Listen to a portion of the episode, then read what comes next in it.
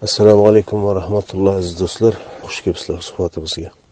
Iqro surasini beshinchi oyatiga kelgan edik va bu suradagi kalimalarni ya'ni qiroat unsurlarini ya'ni qiroatning tarkibiy qismlarini mafhumlarini sanab o'tayotgan edik. O'tgan suhbatlarimizda avvalo iqro birinchi ikkinchi ismi robbika uchinchi xoliq xalaqal insana min alaq. Bu to'rtinchi ya'ni insonni zaifliklari. Beshinchi robbikal akram. Alloh taolo bu zaiflikka qaramasdan nihoyat ko'p hurmat va jo'mardlik qilgani. Oltinchi allazi allama bil qalam. Bu nihoyatda buyuk hurmat va ikrom yaratilish qonunlarini bildirish ko'rinishida edi. Bugun allamal insana ma lam ya'lam degan yettinchi qismga keldik. E'tibor bergan bo'lsangiz avvalgi iqro va keyingi iqro ikkita iqro buyrug'i o'zaro bir birini takrorlaydi. Takrorlaydi deyishimiz ham uncha to'g'ri bo'lmaydi. Parallel ravishda bir birini to'ldiradi. Birinchi iqrodan keyin ismi robbik keladi. Robbingni ismi. Ikkinchi iqrodan keyin robbikal akrom deya keladi. Ya'ni robbingni ismi akrom eng karamli degani. Ham berish ham o'rgatish. Ya'ni ham moddiy ham ma'naviy jihatdan eng oliy ismlar. Qur'onda bu asmaul husna eng chiroyli ismlar deya keladi. Undan keyin allazi xalaq yaratish konsepti keladi. Uning parallel konsepti allamal allama bil qalam. O'sha yaratilishdagi o'zgarmas qonunlarni o'rgatish. Avvalo alloh taolo yaratgan ana undan keyin o'sha yaratish qonuniyatlarini insonga o'rgatgan yaratilishdagi qonunlarni o'rgatgan. Va uning davomida insonning zaifligi keladi. Insana min alaq. Inson zaif yaratilgandir. Endi uning parallel konsepti allamal insana ma lam ya'lam. O'sha insonni ilmiy jihatdan zaifligiga javoban alloh taolo uning bilmaganlarini bildiradi. Mana shu ikkita iqrodan keyin uchta qiroatni konsepti keladi. Keyin esa yana uchta uning parallel ikkinchi parallel konseptlari keladi. Ya'ni uchta yaratilish bilan bog'liq va uchta o'rgatish bilan bog'liq. Qur'onda bu xoliqa va allama deya dualizm tashkil qiladi? Qur'onda alloh taoloning o'rgatishlari ikki yo'nalishdan o'rgatadi. Yaratilishdagi qonunlarni o'rgatadi. Bu qonunlar masalan o'zgarmas qonunlar. Tabiatdagi qonunlar o'zgarmas qonunlar. Osmonlar va yerdagi yaratilish yangilanish tabiat mavsumlari umuman rizqlarni yetishib yetilib chiqishlari bular hammasi o'zgarmas qonunlar. Xuddi shunday hayvonot olamidagi qonunlar ham o'zgarmas qonunlar. Mana shularni alloh taolo o'rgatadi. Bu allama bil qalam qisqa qisqa shaklda o'rgatadi. Qalam degani ham o'zgarmas yozilgan qonunlarni ishorasi bor hamda oz miqdorda degan ishorasi bor. Va shu bilan parallel ravishda insoniyatni ma'naviy dunyosi ijtimoiy hayoti uning dunyoqarashi undagi qadriyatlar sistemasiga taalluqli o'sha yaratilgan tabiat borliqdagi qonunlardan kelib chiqqan o'sha formulaga mos ammo endi insoniy o'lchamdagi qonunlarni beradi. Mana shu uchta yaratilish bilan bog'liq va uchta insonni ma'naviyati uning bilimi bilan bog'liq. Mana shu uchta konsept tashkil etadi. Boshlang'ich qiroatni. Mana shu oyatgacha bo'lgan buyruq ta'limot qur'ondagi umumiy qiroat degan buyruq hammasini o'z ichiga oladi. Endi qur'onni shuncha olti yuzdan ko'p sahifadagi ma'nolarni jamlab qisqa va lo'nda esdan chiqmaydigan qisqa formula qilib bayon qilib ber deydigan bo'lsa mana shu beshta oyat chiqadi. اقرأ بسم ربك الذي خلق خلق الإنسان من علق اقرأ وربك الأكرم الذي علم بالقلم علم الإنسان ما لم يعلم mana shu o'n to'qqizta kalimadan iborat formula chiqadi bu qur'onni o'n to'qqiz sistemasi ustiga qurilganligini avvalgi ishorati bu mana shu o'n to'qqizta kalimaga joylagan butun qur'ondagi butun ma'nolarni hammasini ya'ni ollohni ismi uning yaratish qonunlari va insonni zaifligi. Inson ana shu yaratilish qonunlarini bilishga muhtoj. Bu qonunlarni bilmasa umuman hayot kechirolmaydi. Avvalo insonni allohga muhtoj ekanligini allohni yaratgan qonunlariga tobe ekanligini inson bilishi kerak. Qur'on birinchi shuni o'rgatadi.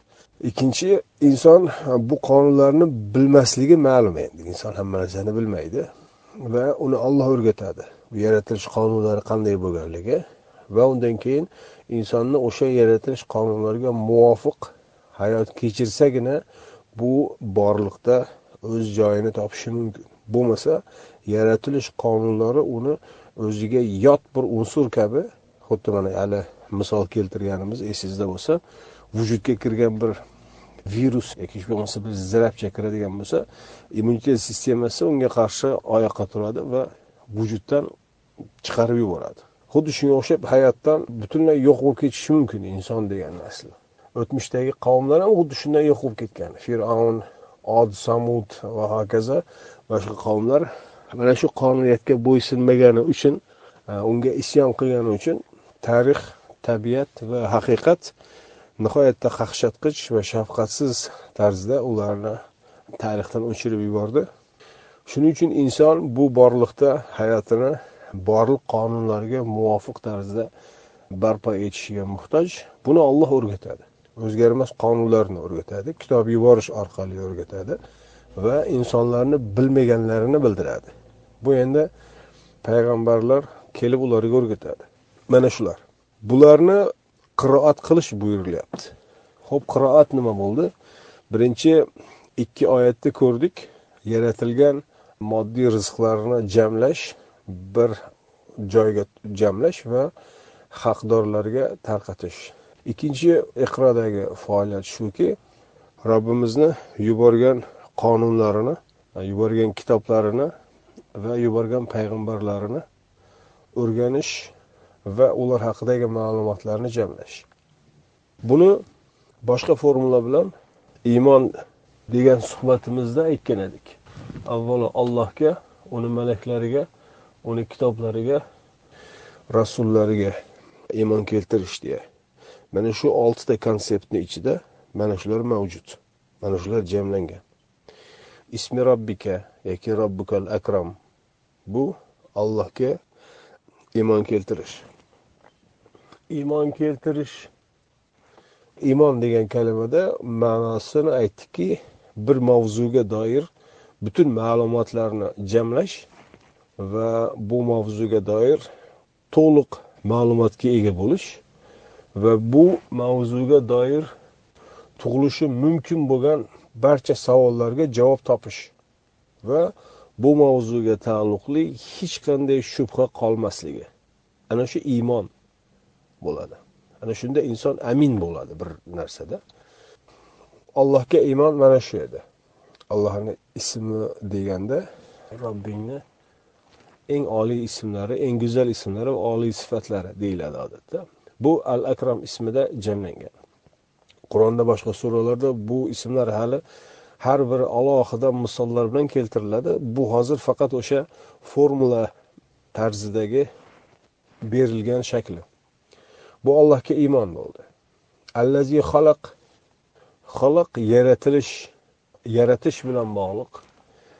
Allohni kuch qudrati yaratuvchi rizq beruvchi hayotni davom ettiruvchi hayot va o'lim beruvchi o'lgandan keyin qaytadan tiriltirish va hokazo allohni qudratlari allohni kuch qudratiga ishonish deganda qur'onda uning maloikasiga ishonish deya ta'rif etiladi. Iymonni ikkinchi rukni chiqdi. Allohga iymon va uni malaklariga iymon. Va shuni davomida allazi allama bil qalam degan joyda ko'rdikki alloh taolo o'zgarmas qonunlarni kitob yuborish vahiy yuborish orqali insoniyatga o'rgatdi. Bu allohga malaklariga va kitoblariga iymon degan narsada to'liq jamlanadi. Va undan keyin insonni zaifligi insonda bu mavzuga taalluqli bilimlarni yetarsiz ekanligi va bu yetarsiz ma'lumotlarni insonlarga to'liq e, o'rgatib ta'lim beruvchi payg'ambarlarni yuborilishi tushuniladi. Modomiki bismi robbika va robbikal akramda ollohni o'zi uni yaratishida uni kuch qudrati ya'ni malaikasi va uni o'rgatgan qalam bilan o'rgatdi degan joyda uni kitoblari bo'lar ekan.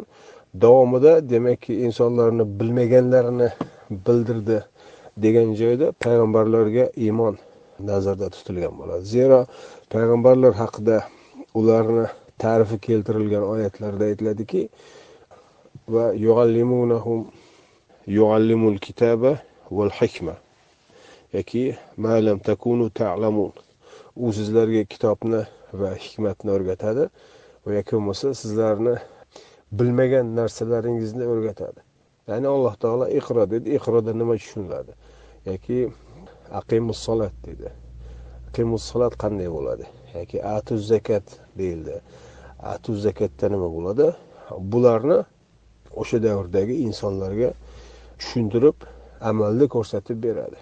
Endi muhammad alayhissalom qur'onni keltirdi va solatni zakotni buyurilgan oyatlarni keltirdi. Bular qanday amalga oshiriladi degan savol tug'iladi tabiiy ravishda. Buni qur'on o'rgatadi payg'ambarimizga qanday solatni qoyim qilishni va zakotni berish qanday berilishini ham o'rgatadi. Biz faqat bugungacha buzilmay o'zgarmay kelgan qur'on mavjud ekan shundan izlab chiqarishga majburmiz. Payg'ambar nomidan uydirilgan bu son sanoqsiz rivoyatlarga kunimiz qoladigan bo'lsa asl haqiqatni hech qachon topolmaymiz. Mana shu ikki iqro buyrug'i bilan qiroatni ikki yo'nalishini amalga oshirish bilan payg'ambarlik missiyasi vujudga keladi. Ya'ni payg'ambarni ikki xil faoliyat ikki xil yo'nalishda faoliyati bor. Birinchisi moddiy yo'nalishda ikkinchisi ma'naviy yo'nalishda. Moddiy yo'nalishda deganimiz o'sha iqro bismi robbikallazi xalaq xalaqal insana min alaq oyatidan kelib chiqadi. Bu qur'onni moddiy rizqlarga taalluqli buyruqlarni amalga oshirish yana ham konkret aytadigan bo'lsak rizqlarni jamlash va haqdorlarga yetishtirib yetkazib berish. Nima uchun? Chunki inson zaif yaratilgan bu rizqlarga muhtoj. Ba'zi birovlar bu rizqlarni o'ziniki qilib oladi lekin boshqalar bunga baribir muhtoj qoladi uni o'zlari borib o'z haqqini talab etolmaydi har doim ham. Buning uchun bir allohni buyrug'i bilan bir inson yoki insonlar deylik. Chunki payg'ambar yolg'iz o'zi faoliyat olib bormaydi yonida unga ergashgan kishilar ham birga bo'ladi. Bir jamoat shaklida kollektiv faoliyat olib borishadi. Bular bu moddiy rizqlarni jamlab haqdorlarga yetkazib berishlari kerak bo'ladi. Tasbeh kalimasida ko'rganimiz kabi buni o'sha olloh buyurgan ollohni ismiga loyiq bir qul banda o'laroq amalga oshirish kerak. Ana shunda e, allohni buyrug'iga to'liq mos e, faoliyat olib borgan bo'ladi. Mana shu tasbeh bo'ladi. Ya'ni allohga nisbat qilinishi mumkin bo'lgan ehtimoli bo'lgan e, noo'rin salbiy sifatlardan poklagan bo'ladi. Nima uchun? Chunki och qolgan odamlar mahrum qolgan odamlar e, xudoga noliydi. Nima gunohim bor edi? Nega biz ochmiz yo'qmiz yupunmiz qashshoqmiz? Mana shu bolalarimiz och nega bularni gunohi nima? Deganga o'xshagan bir e, nolish bo'lishi mumkin. Ana shular bo'lmaslik uchun allohni bergan rizqi barchaga teng va adolatli yetkazib berilganligini amalda ko'rsatishlari kerak bo'ladi. Buning uchun qashshoqlik degan muammo bartaraf etilishi shart. Buning uchun jamiyatda ochlar e, muhtojlar va mahrumlar qolmasligi kerak. Barchaga ehtiyojiga ko'ra ta'minot amalga oshirilishi kerak. Mana shular hammasi e, birinchi iqro buyrug'idagi e, faoliyat. Bu ollohni yuborgan elchisi amalga oshiradigan faoliyat. Rasul degan missiyada mana shu kiradi ichiga. Iqro va robbukal akram allazi allama bil qalam. Allamal insana ma lam ya'lam. Bu endi ta'limotlar bilan bog'liq. Bu joyda to'g'ridan to'g'ri ijtimoiy buyruqlar yo'q. Ijtimoiy buyruqlar emas u lekin insonni o'sha birinchi iqroni amalga oshirish uchun zarur bo'lgan to'g'ri dunyoqarash to'g'ri qadriyatlar sistemasi to'g'ri ijtimoiy munosabatlar va hokazo mana shularni shakllantirish uchun olib boriladigan ma'rifiy faoliyat ma'rifiy faoliyat. Insonlarni ongiga dunyoqarashiga aqliga xitob qiluvchi ta'limotlar. Allama bil qalam davomida allamal insana ma lam ya'lam. Insonni bilmaganini bildirdi degan joyda endi g'ayb mavzusi kiradi. G'ayb mavzusida qur'onda ko'ramizki insonlar bilmagan narsalar nimalar edi? Bular g'ayb xabarlaridir deya alloh taolo ba'zi xabarlarni nomlaydi. Yoki bularni sen bilmas eding biz senga vahiy qilib nozil qilib bildiryapmiz deya keladi ba'zi joylarda. Bularni agar ko'radigan bo'lsangiz bular uch narsani o'z ichiga oladi. Birinchi uzoq o'tmishdagi o'tgan qavmlarga taalluqli holatlar voqealar ma'lumotlar.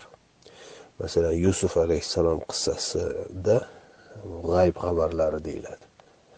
Bularni sen bilmas eding biz senga bildiryapmiz deyiladi masalan surani avvalida. Yoki maryam e, haqidagi oyatlarda aytiladi. Bular g'ayb xabarlari deya. Bundan bilamizki g'ayb ya'ni insonlarni bilmaganlari e, mavzusida uzoq o'tmishdagi hattoki tarix sahifalaridan o'chirilgan insonlarni e, xotirasidan ham o'chib ketgan xabarlarni alloh taolo keltiradi. Bu bir g'ayb mavzusi. Ikkinchi g'ayb mavzusi o'z davridagi ya'ni mana shu qur'on nozil bo'layotgan davrdagi maxfiy xabarlar. Masalan muhammad alayhissalom bir joyda bo'lib turgan paytida deylik makkada bo'lib turgan paytida alloh taolo bir uzoq masofadagi bir xabarni beradi. Deylik bir ajnabiylar keldi qur'onni eshitdi. Va iymon keltirdi va qaytib ketdi. Undan keyingi bo'lgan voqealar rivojidan payg'ambarimiz xabari yo'q lekin alloh taolo bildiryapti. Ayt menga vahiy qilindiki bir nafar bir guruh bir hay'at ajnabiylar hay'ati o'z qavmiga qaytib borib ularga dedilar biz ajib bir qur'on tingladik robbimizga iymon keltirdik va hokazo o'sha jin surasidagi oyatlar. Bularni payg'ambarimiz u davrda bilishi imkonsiz edi. O'z imkonlaridan kelib chiqib na bir telefon bor hech narsa yo'q. Ana shu paytda alloh taolo bir g'ayb xabarini bildiryapti. Bu zamonaviy xabarlarni ya'ni o'z davridagi xabarlarni bildirish yoki uchinchi bir g'ayb xabarlari. Bular kelajakdan berilgan xabarlar. Kelajakdan ya'ni yaqin kelajakda bo'ladigan voqealar. Masalan makka mushriklariga yaqin kelajakdan xabarlar beriladi. Masalan makka fath bo'ladi. Sizlar mag'lub bo'lasizlar. Bu sizlarni qo'lingizda zulm ko'rayotgan sizlar hech bir qadr qiymat bermayotgan past nazar bilan qarayotgan odamlar nihoyatda kuch quvvatga to'lib keladi va sizlarni tormor qiladi. Sizlarni bu ishongan kattanglar? Jahannamni kattasi bo'ladi. Masalan abu lahab degan oyat mana shular haqida. Yoki bo'lmasa uzoq kelajakdan. Bu endi makkani yaqin kelajagi bilan bog'liq fath yoki mag'lub bo'lish musulmonlarni g'alabasi va hokazo makka bilan taalluqli lokal kelajak xabarlari bo'ladigan bo'lsa endi butun global insoniyat bilan bog'liq kelajak xabarlari bu oxirat sahnalari oxiratda nimalar bo'lishi insonlar qanday ahvollarda bo'lishi qanday guruhlarga ajratilishi kimlarga rohat farog'at kimlarga azob uqubat va hokazo. Mana shu kelajakda oxiratdagi qiyomatdagi sahnalar. Mana shu uch mavzuda keladigan xabarlar. Bularni insonlar bilishi imkonsiz. Edi. Na o'z davrida na o'z davridagi mavjud vositalar imkonlar orqali bilishi mumkin emas edi lekin alloh taolo bildirdi. Va bulardan ko'zlangan maqsad nima edi? Bulardan ko'zlangan maqsad o'sha allama bil qalamni davomi. Allama bil qalam deganda tabiatdagi yoki o'tgan kitoblardagi qonuniyatlarni bildirgan edi. U qonuniyatlar to'g'ridan to'g'ri jamiyatga xabar xabar desak ham unchalik to'g'ri kelmaydi. To'g'ridan to'g'ri buyurilgan buyruqlarni takror eslatilishi edi. Zikr degan qismida mana shular keladi. Va o'sha buyruqlarni amalga oshirish uchun zarur bo'lgan haligi aytganimizdek dunyoqarash qadriyatlar sistemasi dedik. O'tmishdagi xabarlar buni hayotiy o'rnaklari sifatida keltiriladi. Masalan to'g'ri yo'lda bo'lganlarni misollari keltiriladi va bulardan sizlar o'rnak olinglar sizlarga mana namuna sifatida deya iymon keltirganlarni misollari keltiriladi. Hidoyatda bo'lganlarni misollari keltiriladi. Avvalo payg'ambarlarni misollari yoki solih insonlarni misollari va ularga ergashganlarni misollari keltiriladi. Bular ham g'ayb xabarlaridan bir qismi. Yoki bo'lmasa to'g'ri yo'lga yurmaganlar. Tug'yon isyon ma'siyat zulm kufr shirk va hokazo. Mana shu salbiy negativ sifatlarini o'zida jamlagan odamlarni o'tmishdagi topgan oqibatlari. Bular ham keltiriladiki sizlar mana shu oqibatlardan ibrat olinglar. Bularni xatolarini takrorlamanglar degan umumiy bir maqsadda keltiradi. Bular haligi aytganimizdek to'g'ridan to'g'ri bir halol harom yoki farz yoki vojib kabi bu fiqhiy terminlar bilan aytadigan bo'lsak bularga taalluqli emas. Bular faqatgina insonni ongi dunyoqarashi uni axloqi qadriyatlar sistemasini shakllantirish yoki bo'lmasa tuzatish isloh etish deydigan bo'lsak mana shularga yo'nalgan oyatlar. Bularni endi amalga oshirayotgan paytida payg'ambarimiz rasul deyilmaydi nabiy deyiladi. Rasul va nabiy orasidagi farq asosiy farq shu.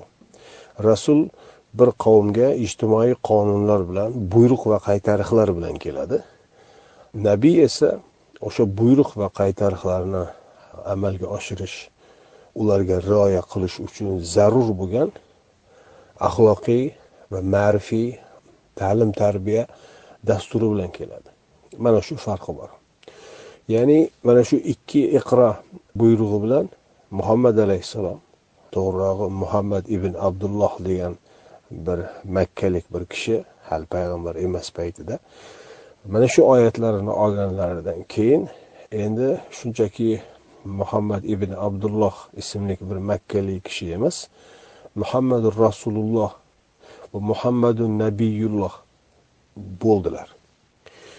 O'tmishdagi ba'zi payg'ambarlarga rasul va nabiy ba'zilarga nabiy ba'zilarga rasul deyiladi. Va o'sha deyilgan oyatlarga qaraydigan bo'lsangiz rasul degan joylardan ko'ramizki to'g'ridan to'g'ri qavmiga bir ollohni buyrug'ini yetkazayotgan yoki qaytarig'ini yetkazayotgan ekanligini ko'ramiz. Nabiy deyilgan joyda u payg'ambarni axloqiy ma'rifiy yoki bo'lmasa dunyoqarashini shakllantirish uchun olib borayotgan faoliyatiga taalluqli o'rinda ekanligini ko'ramiz. Bu oldinroq aytgan bir misolimizni yana eslasak o'rinli bo'ladi. Bir kishi e, ertalab turib oilasi bilan nonushta qilayotgan paytida e, bir oila rahbari ota o'rnida bo'ladi. Endi ko'chada ketayotgan paytida yo'lovchi deb qaraladi. Endi ishga borib ishlayotgan bo'ladigan bo'lsa bu endi u joyda ishchi yoki xodim deyiladi. Turli vaziyatda turli funksiyalarni bajarganligi sababli turlicha nomlanadi. Xuddi shunga o'xshab payg'ambarni ham xususan muhammad alayhissalomni ham va o'tmishdagi payg'ambarlarni ham rasul deya zikr etilgan o'rinlarda ijtimoiy buyruqlar va qaytariqlarni yetkazish funksiyasini bajarayotganligini tushunish kerak bo'ladi. Nabiy deya zikr etilgan joyda esa bu ijtimoiy qonunlar emas ma'naviy ta'lim tarbiya va axloqiy ta'limotlarni amalga oshirayotgan paytidagisini tushunish kerak bo'ladi. Buni bilganimizdan keyin qur'onda allohga va rasuliga ergashing degan buyruq tushunarli bo'ladi.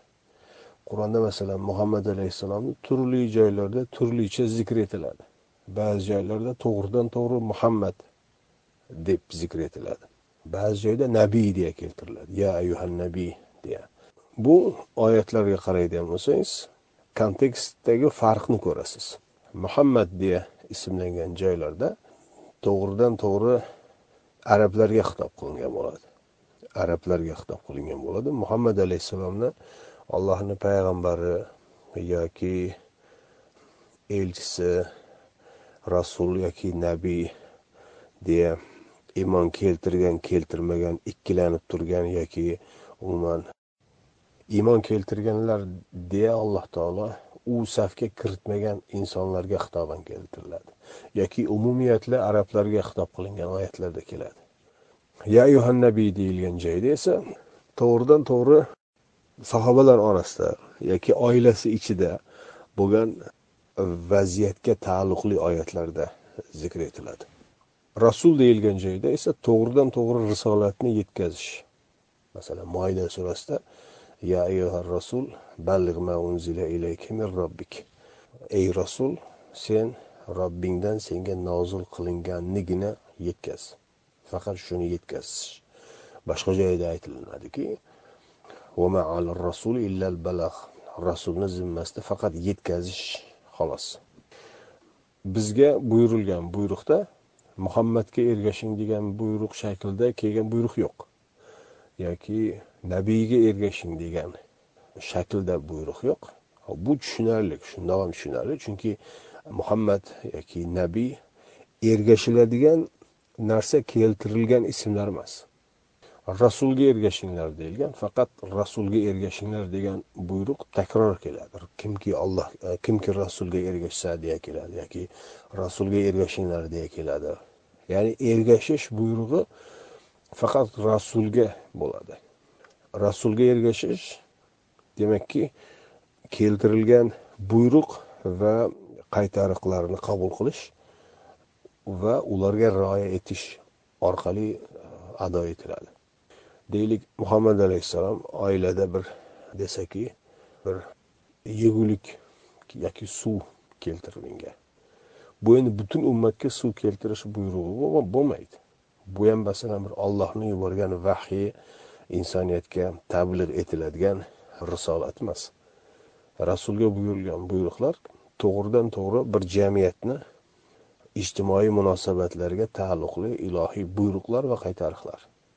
Va insonlar o'sha buyruq va qaytariqlarga ergashishlari talab etiladi va bu shundoq ham bir tabiiy narsa va tushunarli narsa.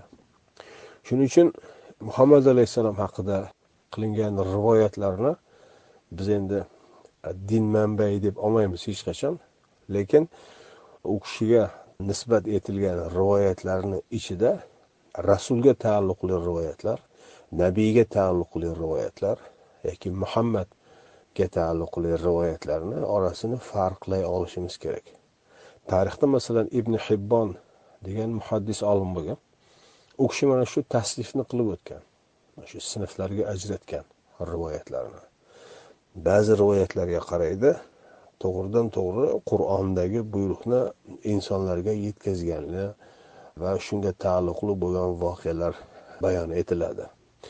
Va buni bir alohida bir kategoriyaga ayiradi. Bu rasul bilan bog'liq rasulga taalluqli rivoyatlar. Keyin boshqa rivoyatlarga qaraydi. Bu rivoyatda payg'ambarni deylik kiyinishi yoki o'tirib turishi gapirishi o'zini tutishi oilada oilasi bilan ayollari bilan yoki hazrati ali fotima onamiz ya'ni ahli bayt bilan bo'lgan munosabatlar bayon qilinadi. Bu endi to'g'ridan to'g'ri rasulni bir ijtimoiy mm, faoliyat emas. Atrofidagilarga bir ta'lim tarbiya berish asnosidagi holatlar. Bularni endi nabiyga olib keladi. Yoki bo'lmasa payg'ambarimizni arablar bilan birga ulardagi o'sha urf odatlar an'analar deylik. Soqol qo'yishi yoki salla urashi yoki kiyinish tarzi. Ana shularga taalluqli rivoyatlar. Bu jihatdan payg'ambarimiz boshqa arablardan bir alohida boshqacha kiyinadigan boshqacha yurish turishdagi yoki boshqacha tilda gapiradigan inson bo'lmagan. Demakki deydi buni yangi bir kategoriya qilamiz. Arab. Payg'ambarimiz arab bo'lgan. Shuning uchun arab degan bir kategoriya tuzib arabligiga taalluqli rivoyatlar deydi.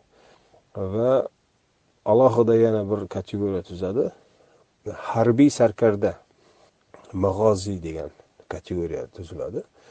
Urush paytlarida urush paytida qanday o'zini tutgan strategiyani qanday qurgan askarlarni qanday tarbiyalagan qanday yetishtirgan qaysi jangda qanday taktika ishlatgan va hokazo. Butun ana shu janglar bilan taalluqli.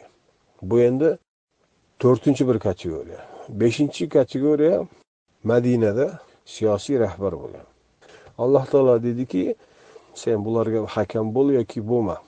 Buni payg'ambarimizni tanloviga qo'yib berdi. Mabodo agar hakamlik qilsang adolat bilan hakamlik qil. Ammo hakamlik qilishni rad etsang ular senga zarar keltirisholmaydi. Payg'ambarimiz buni qabul etdi va madinada siyosiy rahbar bo'ldi. Ular orasidagi chiqqan nimalarni ijtimoiy masalalarda hakamlik qilar edi. Mana shu hakamlikka taalluqli rivoyatlar bor bularni endi beshinchi bir kategoriyaga chiqaradi ibn hibbon. Mana shunday qilib turib bu to'rt kategoriya ollohni rasulga bo'ysuning degan buyrug'iga kirmaydi deydi. Rasulga bo'ysuning degan buyrug'iga faqatgina birinchi kategoriya kiradi. O'sha beshta kategoriyadan faqat birinchisigina taalluqli bo'lishi mumkin deydi. Albatta uni ham o'z davrida kofirga chiqarishgan qatl qilishgan va hokazo lekin yondoshuvi mana shu. Bu bizni bugungi suhbatimizga taalluqli jihati ham shu. Payg'ambarga buyurilgan buyruq ikki yo'nalishdagi buyruq. Birinchi yo'nalishda insonlarni moddiy jihatdan ijtimoiy munosabatlarini barpo etish buni qiroat e, deb nomlasak. Ikkinchisi ularni ma'naviyati dunyoqarashi axloqiy shakllanishi va qadriyatlar sistemasi deganimiz mavzularga taalluqli faoliyati. Bu endi nabiy deyiladi birinchisi rasul deyilganidek. Va bizga buyurilgan buyruq o'sha payg'ambarni rasul sifatida unga ergashish. Bu buyruq aslida o'sha qur'on nuzuli davridagi muxotablarga to'g'ridan to'g'ri buyurilgan buyruq. Rasulga ergashing deyilgan buyruq. Makkada yoki madinada yashayotgan payg'ambarimiz hayot bo'lgan davrdagi zamondoshlariga to'g'ridan to'g'ri kelayotgan xitob. Chunki u kishiga ko'pchilik ergashmasdi bo'ysunmasdi to'g'ri sen ollohni rasulisan mana biz guvohmiz deb kelishardi munofiqlar. Lekin ergashmasdi payg'ambar bir buyruq buyursa ular tark etardi. Dushman kelyapti chiqamiz desa ho'p mana deb chiqardi yarim yo'lda qaytib ketaverardi. Eng qiyin davrda jang maydonidan tashlab qochib yuborishardi yoki solatga chaqirardi. Masjidga kelinglar. Masalan haftada bir kun jamlanishardi. Juma degan jamlanish shu. Bugungi beshinchi kun hafta degani u taqvimdagi kunlar emas. Haftada bir kunni belgilashardi. Balki u juma bo'lishi mumkin balki boshqa kun bo'lishi balki dushanba bo'lishi ham mumkin payshanba bo'lishi ham mumkin. Ana shu haftada bir kun jamlanishardi va o'z ehtiyojidan ortganini olib kelishardi. O'sha joyda payg'ambarimiz bu taqsimotni qilardi va allohni oyatlarini ularga yetkazardi. Mana shu juma edi. Nimalar kelmas edi? Munofiqlar kelmas edi. Endi odamlar bormayapti demasin deb hech ham shu bahona topsa kelmas edi. Juda yalqovlik bilan kelardi. Bir chetda turib bir imkon bo'lsa darrov tashlab ketaverardi. O'sha juma solatida turgan paytida tashlab tark etib ketaverishardi. Mana shunaqa bo'lmaslik uchun payg'ambarga ergashinglar deydi. Payg'ambar sizlarga bir narsa buyurdimi? Shu buyruqqa ergashinglar degan. Ammo endi bugun payg'ambarimiz vafot etganlariga ming yildan ko'proq o'tdi.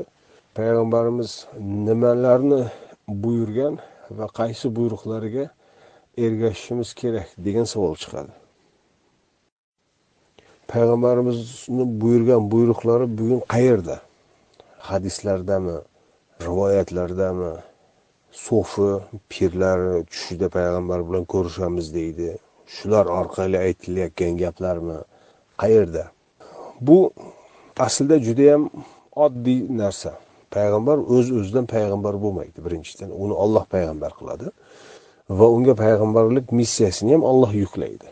Payg'ambarlik missiyasini olloh yuklaganidan keyin uni nimalar deb aytish nimalarga buyurish va nimalardan qaytarish kerakligini o'zi vahiy qiladi. Payg'ambarni payg'ambarlik missiyasi ollohni vahiydan iborat bo'ladi. Qur'onga masalan qaraydigan bo'lsangiz ayt deya boshlanadigan oyatlar bor. Qul deya boshlanadi. Masalan qul ya ayyuhal kafirun la a'budu ma ta'budun. Ayt ey kofirlar sizlar ibodat qilayotganlarga men ibodat qilmayman. Masalan mana shu rasulga buyurilgan buyruq nima deb aytish? Bunga agar ergashadigan bo'lsangiz rasulga ergashgan bo'lasiz. Yoki payg'ambarimizga nimalar qilish kerakligi buyuriladi. Masalan aqimus solata deb buyuradi. Yoki fasolli li robbika deya buyuriladi. Yoki sabbih isma robbikal a'la deya buyuriladi. Bularni ma'nosini biladigan bo'lsangiz payg'ambarga nimalar buyurilganligini anglaysiz. Masalan sabbih isma robbikal a'la tasbeh faoliyati tushunarli biz oldin suhbat qilganimiz uchun bu tanish bo'lgani uchun shunga aytyapman. Qisqaroq ollohni buyurgan buyrug'ini ollohni buyurgan buyrug'iday amalga oshirish. Ollohni buyrug'ini yanglish narsalar bilan aralashtirib shaxsiy manfaatlar bilan aralashtirib o'z havoyi nafsi daromadi cho'ntagiga burib yuboriladigan bo'lsa bugungi ko'rinishiga o'xshab. Odamlar ollohni bu eng oliy zot deb tanishdan uzoqlashadi. Shu din agar shu bo'lsa men yo'qman bu dinda deb ateist bo'ladi. Mana bugun ateizmni kuchayishini sababi mana shu. Olloh nomidan din nomidan qilinayotgan yanglish ishlar. Yoki bo'lmasa qulya ayyuhul kafirun ayt ey kofirlar sizlar ibodat qilayotgan narsaga men ibodat qilmasman bu bugungi kunda payg'ambarga ergashish zarur bo'ladigan bo'lsa mana shu buyruqqa ergashish zarur bo'ladi. Ya'ni kofirlar ibodat qilayotgan narsaga ibodat qilmasligini ochiq e'lon qilish kerak bo'ladi. To'g'ri bu oson emas. Bunda juda katta risk bor. Juda katta xavf xatar bor. Atrofdagi odamlardan bo'lib ham kofir bo'lganlardan har narsani kutish mumkin. Lekin payg'ambar xuddi ana shunday vaziyatda balki undan ham tahlikaliroq bo'lgan vaziyatda chiqib aytgan mana shularni ey kofirlar sizlar ibodat qiladigan narsaga men ibodat qilmayman. Qur'on bo'yicha buni qil buni qilma deya payg'ambarimizni shaxsiga mufrat shaklida birlik shaklida buyurilgan buyruqlar payg'ambarni risolatidagi narsalar. Yoki qul deya buyurilgan buyruqlar payg'ambarni butun insoniyatga e'lon qiladigan xitoblari. Risolat nimadan iborat ekanligi payg'ambarlik nimadan iborat ekanligi ollohni qanday tanish kerakligi bu sirotil mustaqim nimadan iborat ekanligi bu vahiy nimadan iborat ekanligi va hokazo. Ollohdan yuborilgan bu vahiydagi ichki mazmunlarni har biriga alloh taolo birma bir to'xtalib ayt deya o'rgatgan. Ana shularni ko'radigan bo'lsangiz mana payg'ambarni buyurgan buyruqlari yoki aytgan so'zlari hadis payg'ambarni hadisi deb olmoqchi bo'ladigan bo'lsangiz mana tayyor turibdi. Ana shularni istagan birini oling va amal qilib ko'ring. Ana shundagina payg'ambarga ergashgan bo'lasiz. Atiur rasul degan buyruqqa bo'yin ekkan bo'lasiz. Alloh taolo muhammad alayhissalomni payg'ambar qilgan ekan muhammad alayhissalomga payg'ambarlik nimalardan iborat ekanligini o'rgatgan birma bir nimalar deyishni nimalar qilishni nimalar demaslikni va nimalar qilmaslikni butun hammasini yo'l yo'rig'ini ko'rsatib bergan. Mana shu olti yuzdan ko'p sahifalik qur'on mana shular bilan to'la. Bularni agar o'qib ko'radigan bo'lsangiz hammasi turibdi. Mana bugun iqro surasini besh oyatini ko'rgan bo'lsak mana shu besh oyatni o'zida ham payg'ambar nimalar u kishini zimmasiga yuklatilgan? Rasul va nabiy nima ekanligini mana ko'rdik. Yoki bo'lmasa iymonni o'sha besh arkonini to'rttasini ko'rdik. Maliki yovmiddin yovmiddin haqida hali sakkizinchi oyatda kelamiz. Inna ila robbika rujaa robbingga qaytish degan oyatga kelamiz. Va undan oxirat kuniga iymon rukni ham chiqadi. Ya'ni islom nima ekanligi islom taslim deydigan bo'lsak mana mana shu buyruqlarga taslim.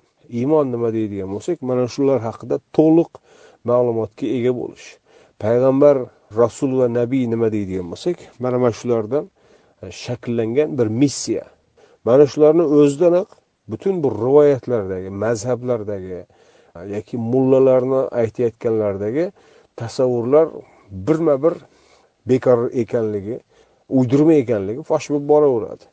Biz hali endigina besh oyatni ko'rdik. Hali bu yoqda o'n to'rt oyat bor bu surani oxirigacha.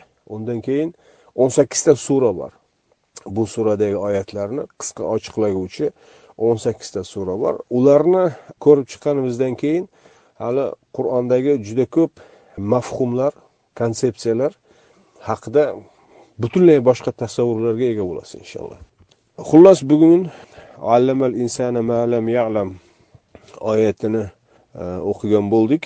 Bu joyda alloh taolo insonlarni bilmagan narsalarini bildirganligi eslatilmoqda va buni payg'ambar yuborish orqali bildiradi va u payg'ambar g'ayb xabarlarini olib keladi. G'ayb xabarlari uzoq o'tmishdagi yoki o'z davridagi insonlarni imkonidan tashqari bo'lgan ma'lumotlar yoki kelajakdagi yaqin yoki uzoq kelajak yoki mahalliy yoki global kelajakka taalluqli xabarlar edi. Bu xabarlar insonni dunyoqarashini qadriyatlar sistemasini axloqini tuzatish uchun yoki shakllantirish uchun yo'nalgan oyatlar edi. Ikkinchi oyatda insonni zaifligi yaratilishga nisbatan insonning olgan bahosi zaif degan baho berilgan edi. Ho'p endi bu ollohni yuborgan kitoblari va payg'ambarlariga insonni reaksiyasi qanday ekanligi haqida oyatlarni o'qiymiz. Tog'ut va istig'no e, degan mafhumlarga to'xtaymiz. Bugunlikcha shular. Assalomu alaykum va rahmatulloh.